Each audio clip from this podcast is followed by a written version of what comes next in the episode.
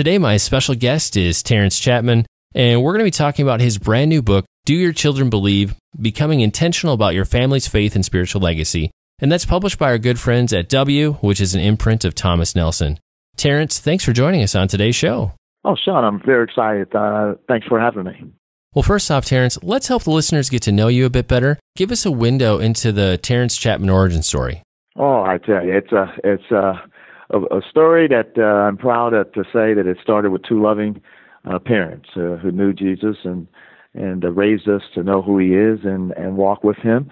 Uh, that has produced the, the fruit that uh, I am today. Uh, kind of my uh, mentors and heroes uh, in my life starts with starts at home. And so I have uh, been married for uh, 34 years now.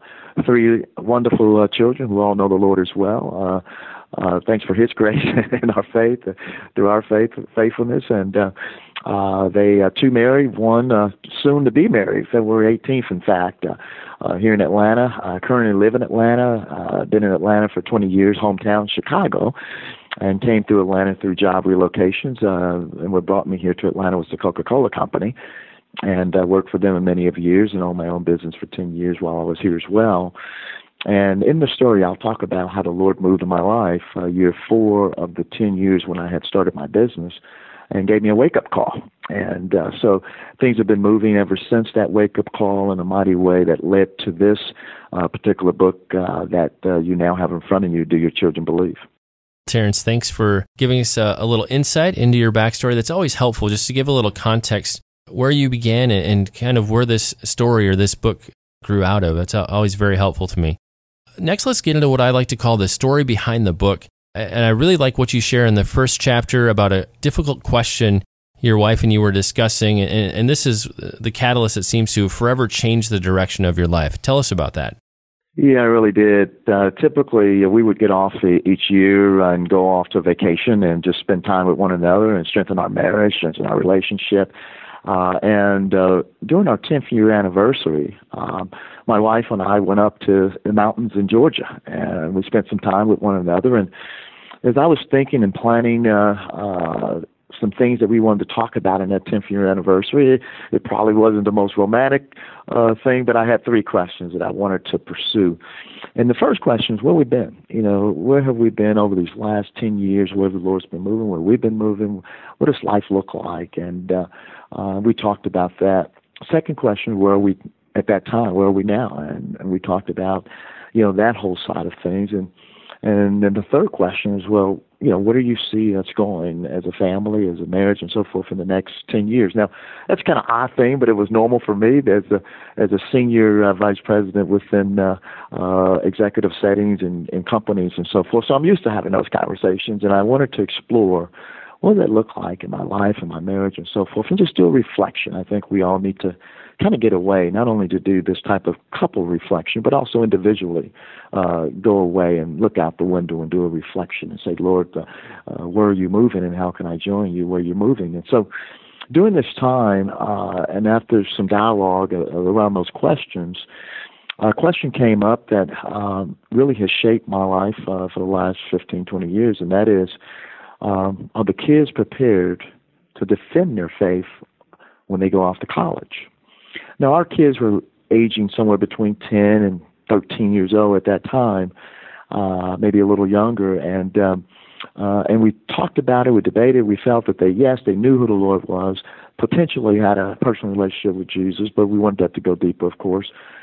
But when it came to uh, the kids prepared to defend their faith, we looked at one another and had to agree, uh, no, we didn't feel that they were prepared to defend their faith in college. And that was important to us uh, because we had read studies like 65 to 74 percent of, of students walk away from their faith shortly after high school.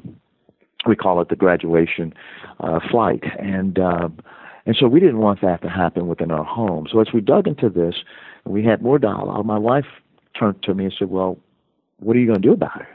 I said, what am I going to do about it? You, you're the spiritual leader of the home. I mean, you, you're the one that, you know, I've been out, you know, raising the, the cattle and doing all these other things. What are you going to do? She says, well, that's, that's not my responsibility. Never has been really the role that I desired, but yet I've taken it on. And, and so it's now time to, that you look at this in a much more serious light. And therefore, what are you going to do about it?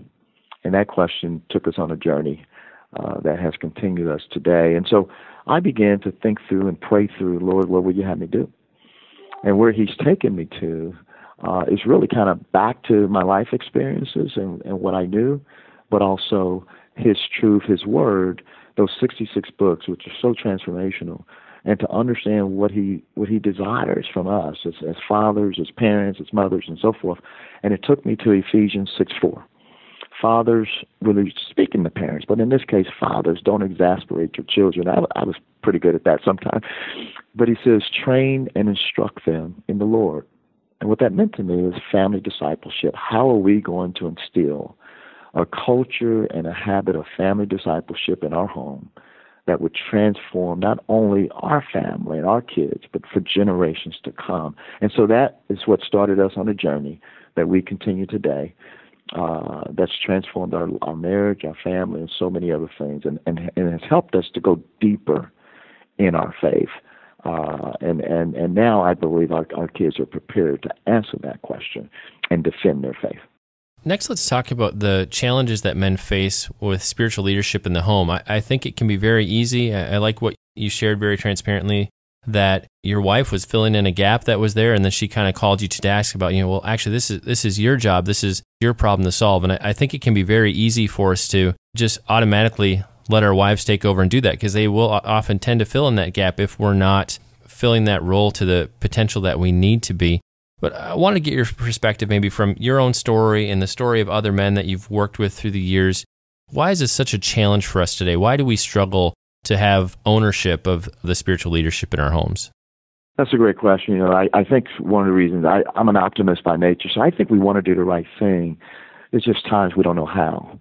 You know, men, we fear failure, and so we, we stick with what we know. And a lot of times we're looking at uh, spiritual disciplines around spiritual maturity, whether it be how well you know God's word, prayer, and worship, and things like that. And and we're out working, you know. And most people on average in America 46 hours a week, and and guys in my role was working 70, 80 hours a week. And so as we try to balance life and we try to balance family and raising kids and so forth, uh, we simply find, and in my case, I had the good fortune when my wife was a stay-at-home mom, and so uh, she had that that time to invest in them and do life with them more than I did. Although uh, I made a point never to miss any special events or functions, so I was at at home involved and so forth. Uh, but it was simply, um, some will say it's time. For me, uh, I believe it's just reprioritization. Uh, to really put God first in your life and prioritize that time uh, to understand that I have a role and responsibility uh, along with God to raise my kids and to be the spiritual leader of my home is something that I have to understand first.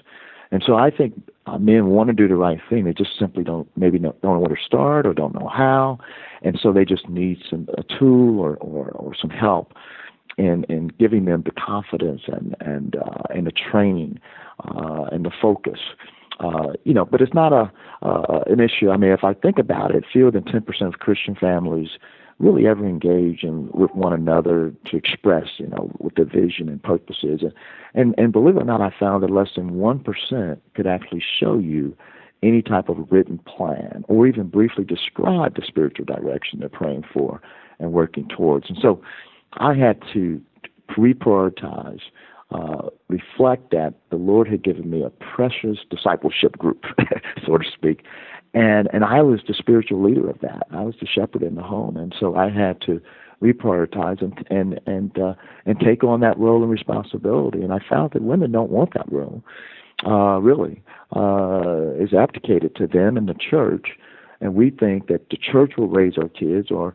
or and that sort of thing. But the fact of the matter is I believe that spiritual maturity and development starts at home, and and I believe that, uh, and I've seen it, where life changed when you, uh, when the dad. I, I can't tell you why, but something significant happens. A, a transformational shift happens when the dad number one comes to Christ, and number two, when the dad begins to take that spiritual leadership role that that he is, you know, rightfully uh, supposed to take, and and all of a sudden the kids start to look at me and the family and my role totally different. Uh, and the things that you think might surprise them uh, uh, or surprise you in terms of your spiritual maturity and what they're watching may be far from what they're actually watching. Uh, one example of that, uh, as my daughter commented as we were going through this many years later and recapping what we do that we'll talk about later, she says, Dad, I knew you were serious about this whole process when I saw you worshiping in church. You never worship in church out loud. When I see you singing and worshiping and praising the Lord, I knew that you're very serious. Something had happened in you. Now I'm thinking, what about those times I'm, I'm sitting reading the Bible and doing all this other stuff and praying and so forth? She says, no, I get that. Uh, the heart change is what they're looking for. And they found it in this process uh, with our family. So there's a, many stories I can share with you, uh, but it's a significant uh, thing. I believe that there's never a time in a child's life that they don't crave the father's love. They know the mother's love is there organically, but they crave the father's love. And and I believe the family in America and, uh, and across the world is being challenged because of a lot of factors dealing with the home. What I love about what you're sharing is you're able to come at this from the perspective of having been able to walk this out with your family. Like you shared in the early part of the interview, you're seeing the fruit of this with your kids and the lives that they're living today. You know, for those of us who are on the other side of that equation, we're just starting out, we don't even have a plan yet. Give us an overview of what it might look like to construct a family spiritual development plan, kind of the, the 10,000 foot flyovers, I might call it, and, you know, is this something that we're going to be completely doing solo, or are we also going to be bringing in other parts of our family and, and collaborating as we make this? Because this is a plan for the whole family. It's not just dad's plan. Absolutely. You know, we started, um, I first started just to get away uh, personally and just reflect and, and, just spend time with the Lord with a, a pen, a paper, and, and the Bible. Just asking Him for His direction for me and, and His direction for my, my family. And I spent a good time on that. I think the part that the dad must own is the vision for his family. He must be, understand uh, what is God's vision for his family and for his life. And we're all at different ages and stages. So that particular time, I recommend that we get along, that we get away in isolation and spend time with, with the Father. And then come back uh, with your spouse and begin to have conversations as to what was revealed to you in the best way that you can explain that.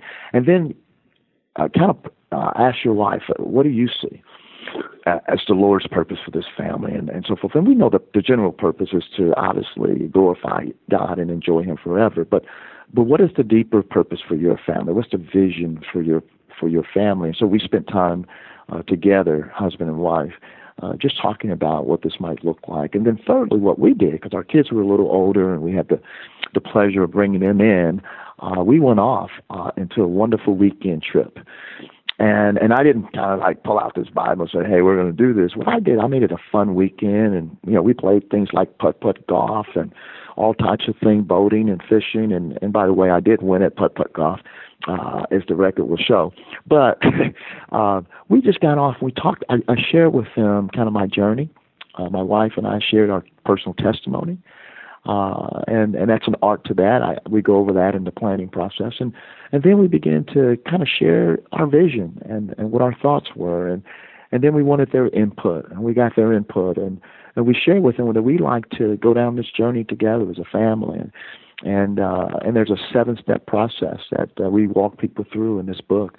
Uh, this just here's how you start. Here's what you you know how you move forward. Here's when and how to engage the children that's involved. And so uh, we went down that process, and and fortunately we were able to draft this first uh, kind of set of planning uh, together as a family.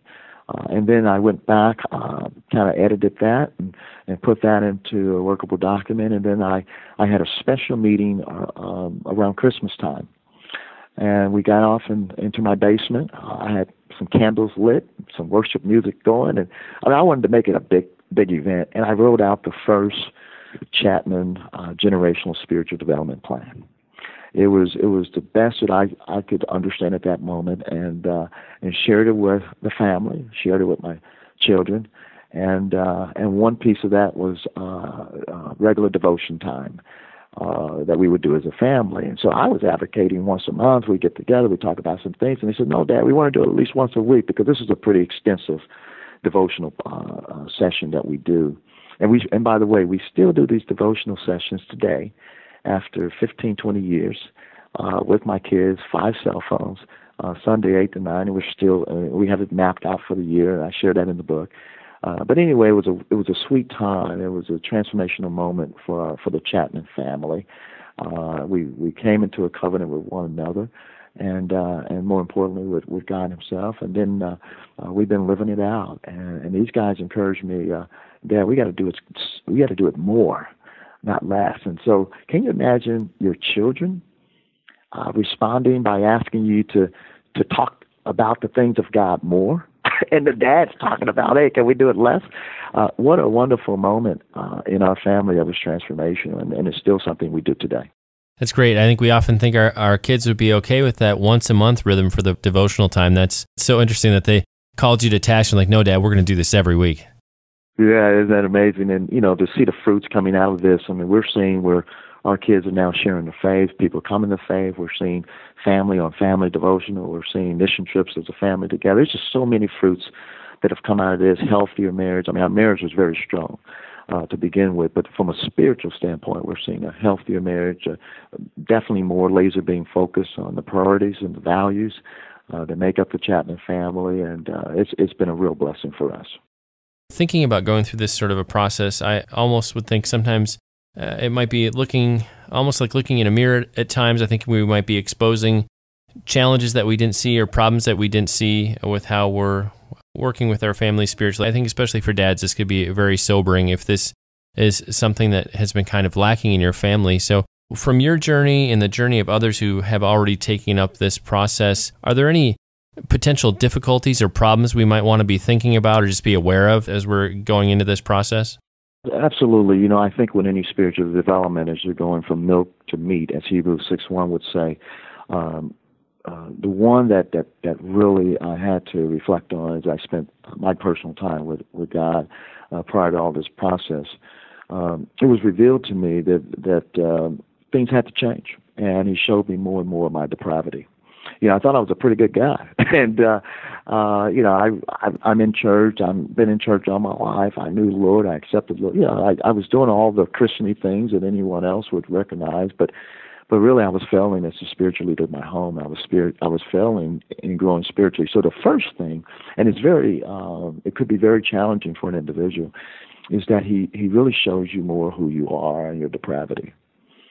And for me, it, it shook me at my core uh, it was almost Terrence, I can't use you, and you know, uh, unless you understand that you need to be totally dependent on me. Uh, sacrifice, surrender, and great humility. Those four words have, have, have rung in my mind since this day that this is what he was looking for. And and I was all but that. And I, I thought I could do it in my own strength, my own ability, my own knowledge, my own experience, but you can't you have to go to the cross daily. You have to ask Lord to forgive me. We live a life of repentance, and I and I know this for some may sound you know kind of Christianly. I'm not modern but I, I tell you, there's no other way. There's no shortcut. There's no you know quick fix to this. This is uh, this is really a journey that you have to go on, and you have to open yourself up and be transparent and authentic, and understand that the Lord is going to do a mighty work in your life. And as I began to read those 66 books from Genesis to Revelation, asking one question a year. The first question, God, I want to know who you are. Let's just get to it, right? And and I, I knew the surface, but I, I wanted to know who he was. And I read that book, asking that one question the entire year, and I just wrote down everything. I mean, I, I think I have a Bible of what that, that question uh, responded to. And the second year was, okay, Lord, show me who I am. And boy, he showed me my depravity. So we have to be ready to see who we are and be and be willing uh, to accept that wisdom and, and that, and that uh, information and say, God, I, I want to do. I, I don't want to be this person a year from now. The third year, I went through it saying, okay, I, I know I need Christ even more. So, you know, make it make him uh, more present in my life uh, abundantly, and and that was just a sweet year of redemption and reconciliation, and just uh, amazing time. And then the fourth year, Lord, what would you have me do? And that's when I was crushed. He says, I can't use you at all. I can't use the current you unless these four things happen. Depend for me, it was dependency, sacrifice, surrender, and great humility. And to show show me what that looks like in my life, what it could look like, is why I spent the rest of my life trying to work through. And so, uh, what I did was reflect on those things, and it had and it showed me who I am. And so, to answer your question, we have to be ready to to and willing to look deep within ourselves through others, through the Bible, through the Holy Spirit, and say, Lord, show me who I am, and and show me uh, how will you use me today, or where are you working? How can I join you there, as Blackaby always says, and and and I had to be willing to accept that and had to be willing to accept his plan, his calling, not my plan, not my calling through my intellect and so forth. Whenever our drivers of spiritual, intellectual, and physical, when the intellectual and physical overcome the spiritual, we're going to be off balance. And I had to get kind of recalibrated in my life. And so be ready for that, uh, men and women who wants to go down this path. This is a journey of spiritual maturity not a weekend to remember. This is a journey of spiritual maturity for, for decades and generations to come. Both sobering and exciting at the same time. Thank you for exactly. being trans- transparent and sharing about what God unpacked for you in your journey. I, I think everybody's journey is going to be a little different depending on, on where they're starting from. But if I've learned anything the past few years on my own spiritual journey, it often takes working in conjunction with God to kind of break down these different things in our lives before God builds us back up. Sometimes there are some things that have to be destroyed or done away with before we're ready to build anew. And it's not always a fun process, it's often painful, but on the other side of it, it's also worth it. Oh, Sean, you nailed it. You know, I I was just thinking about it. You know, uh, without pruning, you know, there's not much enough fruit. You know, I was just thinking a few weeks ago. I just, you know, a guy uh, gave me a haircut. You know, and he cut me a little lower than I normally did. I told him no, no skin, right? I wait, I get up from the chair, it's all skin, you know, and uh, and so uh, so he had pruned me pretty good, right? And and so uh, just a few weeks later, I had a full hair of hair again. And and that was just amazing me. I think God does the same thing. Sometimes He just has to prune prune us back a little bit before we have the growth, uh, because uh, sometimes we we might give ourselves the glory for this, and and and we can never touch His glory. That's the one thing I've learned never touch his glory. And so now I give all praise, honor, and glory to him because I realize that none of this is in my control. None of this I can do on my own. But he is working in us and through us for his glory. And that's a big lesson for me personally. And I think I think that same thing happens to many of us. There can be a tendency sometimes to fake it before we make it, where we're looking yeah. really good and transformed on the outside while we're a mess on the inside. And we all long for the transformation, but you're saying it, it's time to really buckle down and go deep with God, and that transformation can and, and will happen in the process. It, it's a little scary, but it's going to be good. And the results, if we don't do this, is we're going to continue to have a think about our generation, baby boomers, 65% worldview, and you're looking at, depending on what study, a 4 to 8% worldview. I mean, something has happened. You know, I remember a time where it was non-negotiable. I mean, church was a non-negotiable. I mean, uh, things weren't open on Sunday. I mean, things have changed, but uh, God's word and the foundation stays the same. So we either have to we've got to buckle down, and I believe uh, that for the first time when you're looking at marriage in America being a minority, 49 percent, uh, we have an issue. And I think when you break down the very fabric of marriage and parenting and the home, when you when you, when that dissolves, when that falls apart I believe you'll see a society that's decaying as well. And so we need to get serious about it, and we need to, in my opinion, uh, start at home. Starts with the parents or grandparents or what have you. Uh, and uh, and I know there's many single parents out there, but someone has authority in raising those kids. And my number one challenge is to raise them to know who Christ is.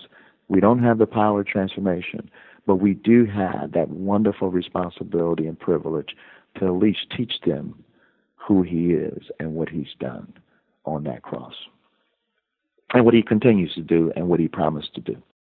So, once a family has their plan in place, how can they live it out? How can they keep it fresh and front and center in the midst of their busy lives? And, uh, you know, I think of corporate planning. We often will come back and review those things year after year and look at what's working and make changes. So, to tag on to this question, for our plan? Are, are we going to come back to those as a family sometimes and, and make shifts and changes where they make sense? Oh, absolutely. We do it every every year, uh, by the way. But uh, you know, I want to point you know the folks to chapter two, and you got to make it personal. Uh, it has to be a plan that's that's unique and personal for you. Uh, the journey is the same, but but you know we're, we're not trying to produce this. Uh, you know, just everyone's plans looks the same, and our journey is the same. It's not. It's different, right? We're we're in a different age and stage of life, and so make it personal. Uh, you know, go deep in it and uh, have fun with it. Uh, and so uh, we can help with that. In the book, we outline uh, where to start and how to start. If if uh, whether you're you know a mature spiritual uh, person or or you know new to Christ, I mean this this process is the same. For us, we I wanted to reflect on where the family has been, and so uh, my aunt is kind of one of those geo, you know, uh, ge- uh, geology. I mean, not geology, but uh, genealogy, uh, genealogy type people, and, and so she had tracked the family history back to uh, 1824. And so we spent some time talking about the spiritual heritage of the Chapman family. And she had just some amazing insights. And we had found, or she had found, an old Bible from my great great great grandmother, uh, Velma. And she told me the story of how she had been praying for the men in his family. Uh, and then we saw a shift as we saw the men come to faith in our family. Uh, and now my children, I call them, they're the fifth generation of Chapman on the male side that that have that has moved forward and have a personal relationship with Jesus Christ that we that we would understand. Uh, and we know this because my grandmother had documented when these men uh, had come to faith in their life and their walk. It was just a wonderful thing to share that with them. So the first step is to just reflect where you've been the second step that I recommend is look at your core values. Uh, what are unique core values for your family? Not the ones that everyone else want to give you, but what are the unique core values uh, that your family truly uh, find important? And and then you know write those things down. Uh, write down about ten of those core values. The second, the third step is then um, uh, think about it, the vision uh, for your family. Where where do you see your family going in the next, you know, uh, 10, 20 years. I'm not looking to make disciples at the age of 12. I'm looking at to make disciples when they're 22 years old. And so we've got to pour this process in, you know, 10, 20 years. And I'm praying that once they leave my house, that they will, this faith will be their own and they'll walk this faith out, not only in their life, but in their marriage and so forth. And then the third step is what's the mission statement? Because mission talks, vision is where, where am I going? What's the horizon? The mission says, well, how do I get there? And uh, and so write that out as best you can and, and and flush that out a little bit. And then we have a thing called connection goals commitment goals and commission goals. We only have three types of goals. The first year we spend time in connection. What is what is the lord uh, God's word says. What is it about? What do we believe? Why do we believe it? Who is God? Who is man? And so forth and so on. And we just want to talk about who is God and, and what do we know about Him? What do we know about Jesus Christ? About our faith. And that year is all we do is study connection or list connection goals. And we only list three goals a year, no more, because I'm never going to do more than three goals. I can't count that high, but beyond three. Uh, but we list three connect goals. The second year, we now plan around commitment goals. And then the third year, we plan around commission goals. Commitment goals is okay, now I understand a little bit of what I believe, Well, I believe it. Well, how do I live this out? And then the third year commission goes is okay, how do I give this away? How do I go out and serve, share the gospel, do mission trips together as a family and so forth? And it's it's transformed my family uh, tremendously. We're now uh, on probably the uh, somewhere sixth or seventh uh, uh, cycle of connection, commitment, commission. Uh, and now the, the kids are leading uh, these studies as well. But that's a piece. And then we do life age and stage because, you know, kids were in different ages and stages. You teach a 14 year old different than you teach a two year old, right? And we give you uh, tools and, and resources uh, to use in age and stage of groups. And then uh, we, we form a, a prayer, a family intercessory prayer session to say, who in the family truly, from our, you know, the best that we know about uh, salvation. Who who doesn't know Christ? And so we we pray for that individual the entire year, uh, and we and we get engaged in their life, and we just let them know we're praying for them and sharing the gospel, whatever they're open to do. But one thing we do is pray for them the entire year, and then finally we have a covenant that the, the children say, you know what, we, we want to make a commitment to one another. And the one covenant that out of the 10 things that we covenant to is that we want to do this for the rest of our life as a family. And that just blew me away that they saw the significance of generational uh, impact and intentionality. And then they said, you know what? We want to do this for the rest of our life, and we want our kids to experience this for the rest of our life. So every week, every other week, we get together, and then once a year twice a year, we get together as a family, we go off and have another vacation and just talk about how the Lord has been moving for the year and where He's going for the next year. And I lay out the next year's uh, calendar. It's a it's a sweet moment, probably the sweetest I have in, in my in my year. I'm going to pause the conversation with Terrence for just a moment to share a brief word about one of our sponsors. As a marketing manager for a publishing company, I spend a lot of time on the road visiting with authors and attending conferences. This means I have a lot of downtime in airports, on planes, and even when I'm sneaking in my daily run at the hotel gym. One of the things I've found that allows me to keep learning and making good use of this downtime on the road is audiobooks. Just yesterday, I downloaded Chris Guillebeau's excellent book, Born for This How to Find the Work You Were Meant to Do. That book is a must for anybody who is on a creative and entrepreneurial journey and wants to turn their passion into a paycheck. If you're looking to learn more this year and maximize your downtime, I suggest you give Audible a try. Right now, they have an exclusive offer for listeners of The Shaun Tabatt Show. Head over to audibletrial.com forward slash Shaun and claim your free audiobook download and 30 day free trial. Once again, that's audibletrial.com forward slash S H A U N. With more than 180,000 titles to choose from, I know you'll quickly become a fan of Audible, just like I am. Now, back to the show. I like what you've shared about that each family situation can be different. I like that you also mentioned that you had an idea to do devotions uh, once a month. Your kids said they'd like to see you do that more. I think when we're putting something like this, we can have a tendency to want to overcorrect where you might say, well, gosh, we're going to do an hour of devotions every night as a family. Never mind that you have a, a, baby and a toddler and other littles. And, or in your case, you know, with the amount of hours you were putting in at work, you had to be very realistic about the time that you had in your schedule. Talk to us about that sort of work, play, worship family balance you know what does that look like i think that's going to be a little bit different for every person so how did you work that balance out within your own family's life and how have you seen others do that to be realistic and keep making progress and moving forward in this whole process yeah, absolutely. You know, um, one of the things that we do is uh, we either have a plan or the, or the plan. Uh, we can either plan to, to, to succeed or we can plan to fail. And one thing I always say, if you if you don't have a plan, then you're planning to fail. And so, uh, one thing I do in, in my life, I'm sure many executives or many working people or people have, whether they have it written down or not, is they have a schedule. Uh, they have things that they prioritize. They have, you know, important and, and what I call important and non and non-negotiable activities uh, because everything's important, right? So, but then what are your non-negotiables? And one non-negotiable, I begin to look at my calendar and said, this time I, I have energy. This time I have, you know, focus. I, I'm not busy as much. And, and so I, I said, uh, I'm going to start today with the Lord. Lord, what will you have? What will you have for me today? How will you use me today? And I do that the same in, in my business today. I, I come in and say, Lord, what, what will you have for this place today? How will you use me today here? Uh, and so I start out my day with just just prayer.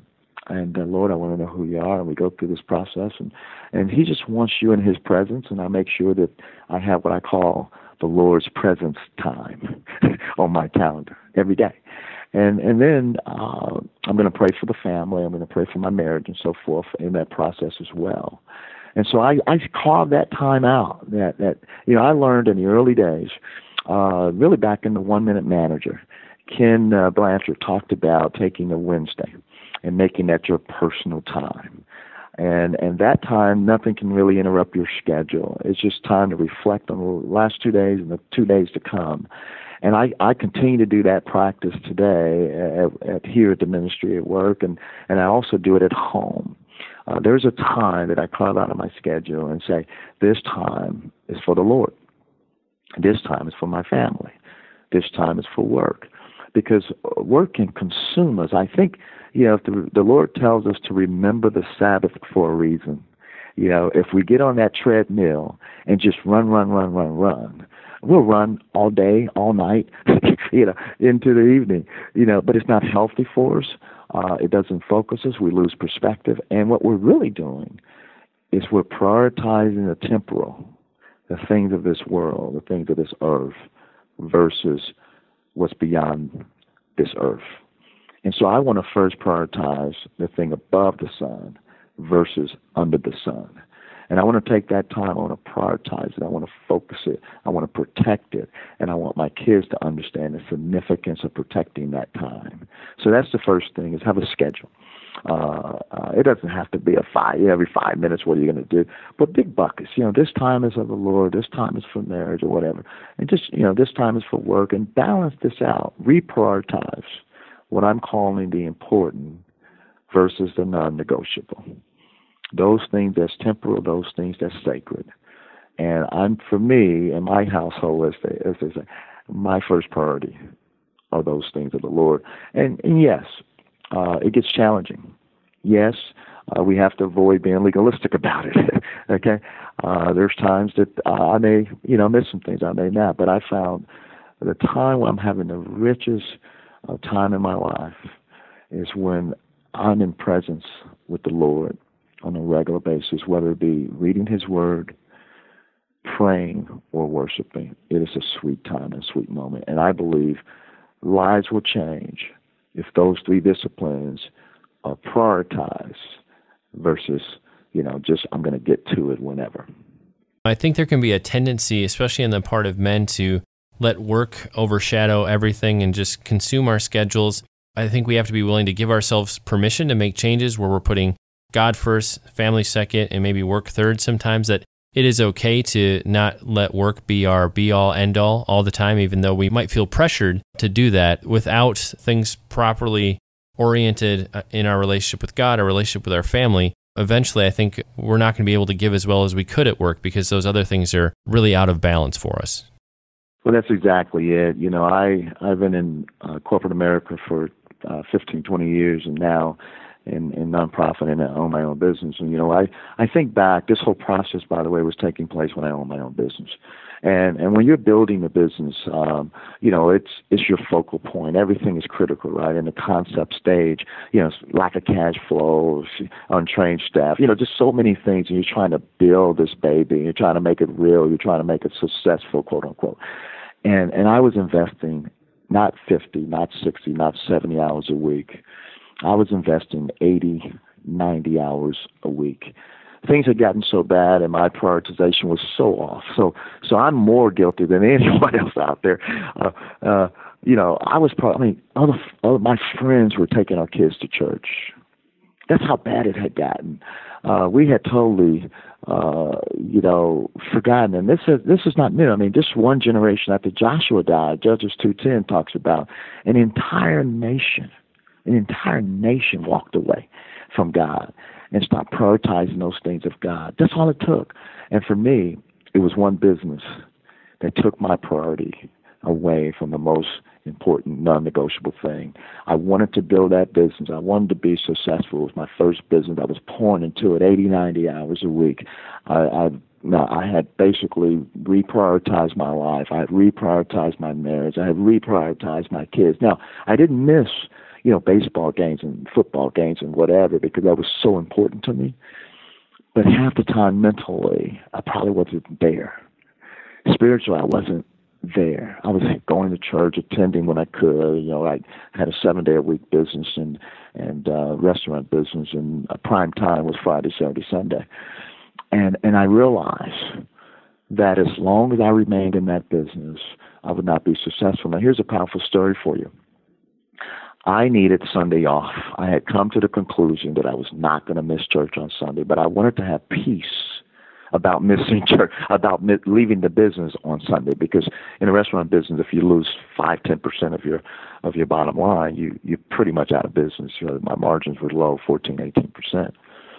And I said, God, I, I want to walk away. I need Sunday. I want to walk away. I no longer do I want my friends to take my children to church when my wife and I had to be an emergency staff on Sunday. I need Sunday off, but I also want to have peace about it. I want to have joy about it. And regardless of what happened, I'm not going in. Do you know, uh, six years I never went in on Sunday unless I just wanted to. Then I needed Saturday off because I became a teaching, uh, a discussion leader uh, at at a local Bible, what we call Bible Study Fellowship, and so I needed Saturday off, and I needed Monday off because I went into leadership, and then I became a teaching leader. I needed by the time that I continued to pray and have peace, I only needed to go in one day a week, and that was Thursday. Now I could have went in any other time and popped in and so forth, but I it wasn't a necessity. And what I realized is this, even from a business perspective, if you're not ready to let go, you'll never develop the leaders to deal with the issues and the challenges that your business and your life is dealing with because you think that only you can solve the issue. In reality, other people can solve the issue probably better than you, but you have to raise up leaders in the business to succeed. Do you know that I began to raise up leaders because I had to? I had to think about my, my approach to business differently. And all of a sudden, they could run the business probably better than me. And I would come in as an advisor and, and, and look at things and coach them and affirm them and so forth. But they ran the business for six years. And I only had to go in for five of those years, maybe one day a week. So why did I think that, boy, this business is going to fail if I wasn't there?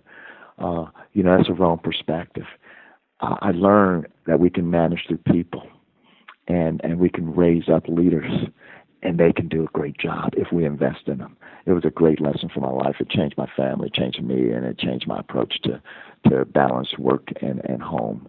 Uh, and then, by the way, uh, our life is about where we live, where we work, where we play, where we worship. There is no secular divide and sacred divide. We are to live this life 24 7, seven days a week. That's really interesting. It seems like, on the one hand, obviously your vision for the spiritual legacy of your family is shifting, and what you're expecting God to do in your family is shifting. But at the same time, in your business, it almost seems like God gave you a bigger vision for what your staff could do or that you could expand and, and change their roles, that there was a lot of possibility. So as you got one side of your life more in order, that just automatically seemed to spill into the next. Absolutely, absolutely. And I want to just encourage people that it's it's okay. It's sufficient to the struggle. It's it's sufficient to struggle. It's sufficient as you're growing in, in your faith. You know, as, as you look at your faith, there's going to be issues that you're dealing with, and and it's going to look like, boy, I, boy, if I can just get through these issues.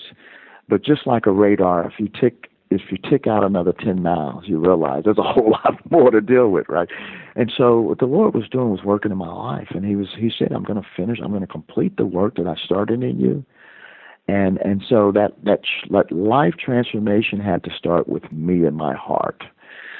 And then uh, it just bled over to my marriage, to my, to my raising the kids, to my work, to all aspects of life. It's amazing uh, the shift that takes place in a person's life when you re- reprioritize it and focus on the most important thing. And that thing is, is, is God and, and Jesus Christ and, and your walk with Him and, and presence with Him. It's, it just changed my life completely. I think one of the things we often think about when we're looking at a process like this is how is this going to impact our kids? But you've also mentioned that this really will impact your marriage as well. So, how does becoming that stronger spiritual leader in your home, how does that also in turn strengthen our marriage at the same time? Tell us about that. Yeah, you know, one of the roles that we have as, as a as a husband is to serve our wives. You know, when we talk about leading our wives, it's really how do we serve them. You know, God showed us a, a perfect picture in the Bible when He looked at the when we look at the church.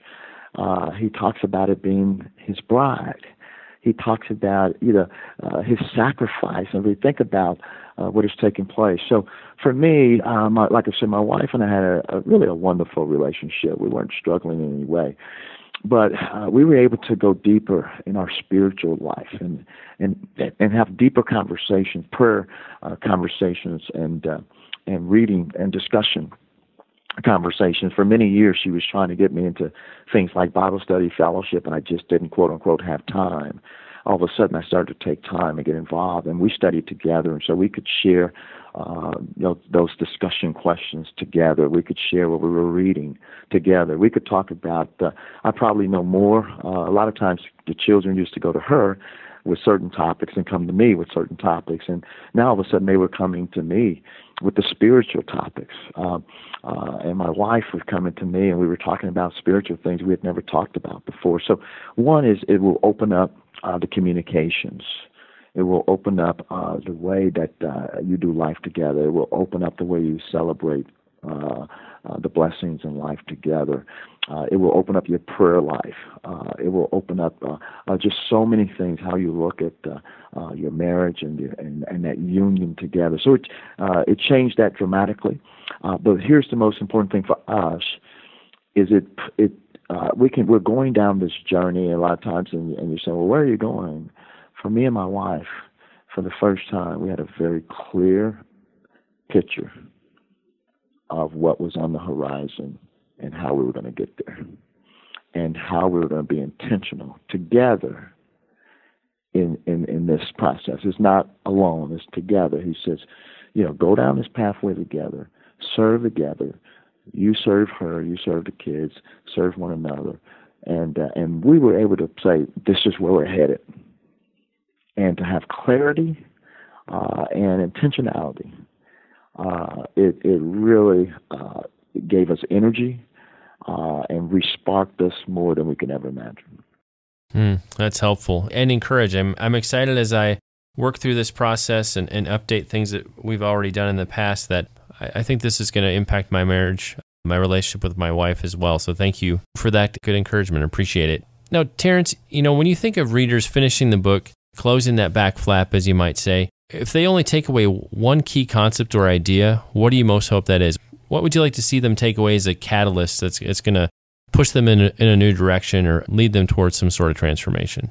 Yeah, one, I want folks to, to be at peace and have great joy, just to know uh, the challenge, yes, exists here. Many might even feel guilty that their kids may not know who the Lord is. Uh, maybe uh, their, their kids may have rejected their faith, and they and they're taking that on personally. I want them to know that one, um, uh, there's freedom in this process. Uh, that the, it's the Lord's role to transform hearts through the power of the Holy Spirit. Uh, I do encourage, but we have a role in this process too, and that's to train and instruct our kids in the Lord. But I, I want to remove, uh, or or just pray for those who can and remove uh, the potential guilt or shame or blame as to maybe their kids aren't walking with the Lord today. It, it's it's it's uh, it's not about you. Uh, Christ is sufficient. And so that's the first thing I and and this you know we're going to have a lot of things that we're going to come up with and do and want to do and we can get frustrated or we can have great joy due to the blessing. But I, the one message I want to leave you is that I've come to a conclusion that if I can just help them to know who Christ is, consider His truth, and present themselves uh, before Him, because we will all be before Him one day. Uh, and I believe we're going to be sharing, or he will be sharing, our testimonial. Uh, but for me, I want to encourage you to think about it this way. And this isn't necessarily, I don't know if it's biblical, this is the way I think about it. At the end of my life, uh, I, I will be before uh, the Heavenly Father. And imagine if he asked me, Terrence, what did you do in this life? What did you do with my son, Christ Jesus? And, and imagine him bringing out a welcoming committee of those who you have impacted through God's Word in your family and beyond your family. And imagine no one comes out. Not your mother, not your father, not your children, your brothers, and so forth. No one comes out because simply you failed to be intentional about sharing the gospel. Now that's where it's it's not us. Remember, it's Him. But I wanted to I want to give you this picture. And then imagine another scenario where He brings forth your welcoming committee and that welcoming committee consists of your daughter, your son, your wife, your mother, your grandmother, and so forth. And knowing we don't have the power to but but that that's a welcoming committee, friends and other people you have no idea you impact their life.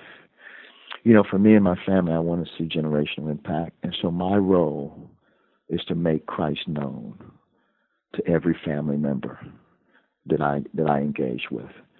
Uh, the freedom comes is I know I don't have the power or authority to transform hearts.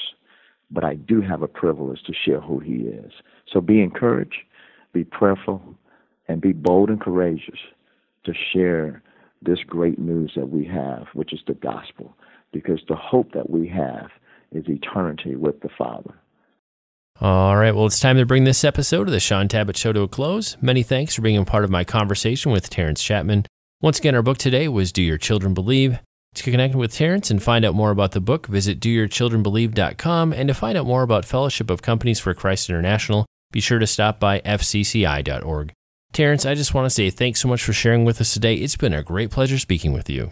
Shaun, it's a pleasure, and uh, real excited as this book comes out February seventh. I, I, just thank you for the opportunity to be able to share with uh, with the people that follow you.